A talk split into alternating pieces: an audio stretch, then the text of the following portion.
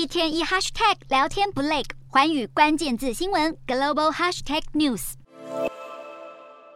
以色列新政府正式上台，没想到要卸任的国防部长甘茨却语出惊人，向空军学校的毕业生表示，以色列可能在两到三年内要攻击伊朗。新任回国总理纳坦雅胡虽然任命了新的国防部长接替甘茨，但新政府也同样把伊朗视为首要冲突。为了防范伊朗的核子威胁，以色列常年扬言要攻击对方的核设施。这一次，甘茨透露更加明确的时间表，显然非比寻常。如今，伊朗核协议陷入僵局，以色列军方情报还认为，伊朗在核武领域继续缓慢推进，只有被施加极端制裁，才可能改变政策。乌俄战场传出，俄罗斯会动用来自伊朗的军事资源，这让以色列政府也越来越担心，伊朗会要求俄方回报，协助发展核武。至于对纳坦雅胡重新执政，组建以色列史上最右翼的政府，俄罗斯总统普丁也表示乐见，声明他有意跟以色列强化合作。